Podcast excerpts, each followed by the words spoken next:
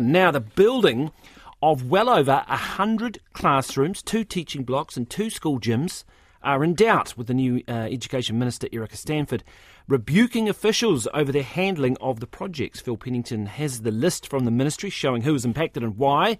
He joins us now. Good morning, Phil. Morena Corin. This sounds like quite the uh, the stalling in these projects. Yeah, I mean they're talking about rising costs, about roll growth changing, uh, forecasts changing, but also reprioritisation. We learned about this when we went to the ministry to say, hey, how is that Marlborough merger going? This is this huge project to merge two colleges, intermediate down there. Not well.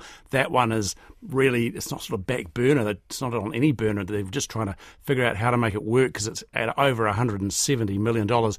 When we asked about that it transpires actually there's 20 projects that are on hold now. They put them on hold in, since September, they say. And those three reasons that I outlined, nine of these are in Auckland, so about half of them. Uh, 63 classrooms there, 52 elsewhere, a couple of gyms, two other teaching blocks. You're probably adding up 150 classrooms. And if you remember that last budget last May, promised 300 new classrooms. Well, this adds up to half of those. It won't be those classrooms, but it, that's the scale okay. that we're talking about. Yeah. Mm. Uh, firstly, reprioritisation uh, because of demographics. I mean, well, what? So they start a project, and by the time they've got halfway through it, they realise they don't need it.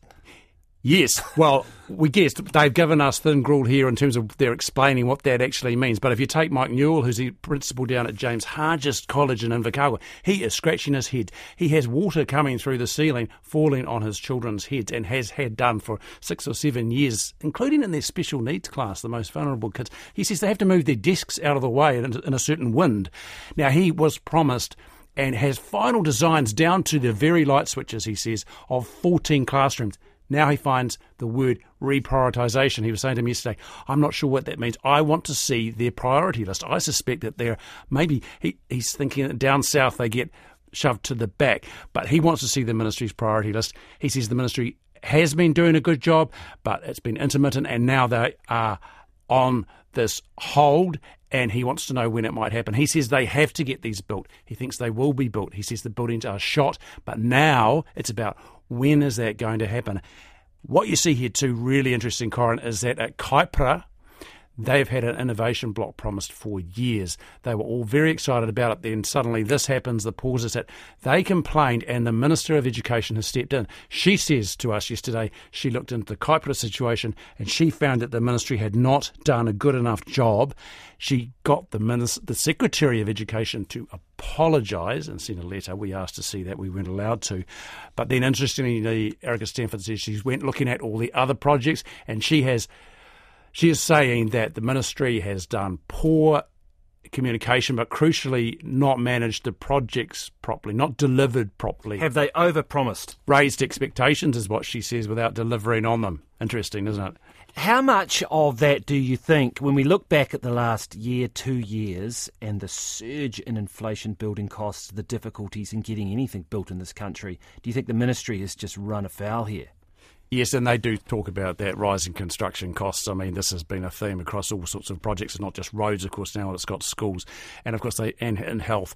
They've got a huge headache. Um, it's not getting any better. One interesting thing to, to add is that, you know the seven point five percent that the ministry has to find in cost savings for the new government, which I understand they have to deliver their project their proposals for that next week.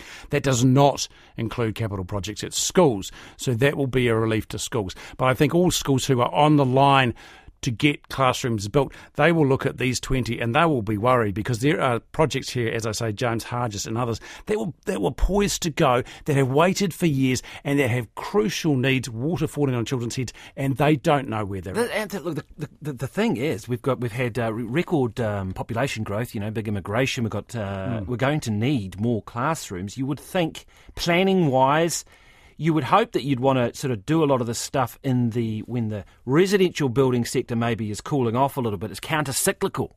So surely there's a big focus on getting the planning right here. Schools I've talked to have told me that the ministry has been getting better at that and at bundling things together and trying to make savings. But you look at Mahurangi College in Warkworth, that's a real growth area, right? Eight classrooms promised. Now that that is put on pause because of cost. I've been endeavouring to talk to them. So you know, nine schools in Auckland, high growth in all of those areas. Um, it may be, of course, that projects in other parts they go, okay, we'll move that up to the front of the queue. But for the families and the whānau and the schools involved, the teachers and the principals, this is a real headache, and they are now not sleeping um, soundly now with these figures coming out. Just one last question. So the context of this too is that the government is looking for savings of what six point seven point five seven and a half percent, seven and a half for Ministry of Education. Is it? Uh, is are these projects part of that, or No. is this but because it should just be No, sort of not. So, so, that, so That's capital very- spending. That should be yeah, Very separate. clear to get Ministry of Education yesterday to spell that out. They said no, capital projects like this are not part of that seven and a half percent. all right? Nevertheless, they are trying to find savings. Yeah, it's in that context. Okay, very good. Uh, and we should just note, thank you, Phil Pennington, that uh, the Education Minister, Erica Stanford, will be online to noon after 9 this morning.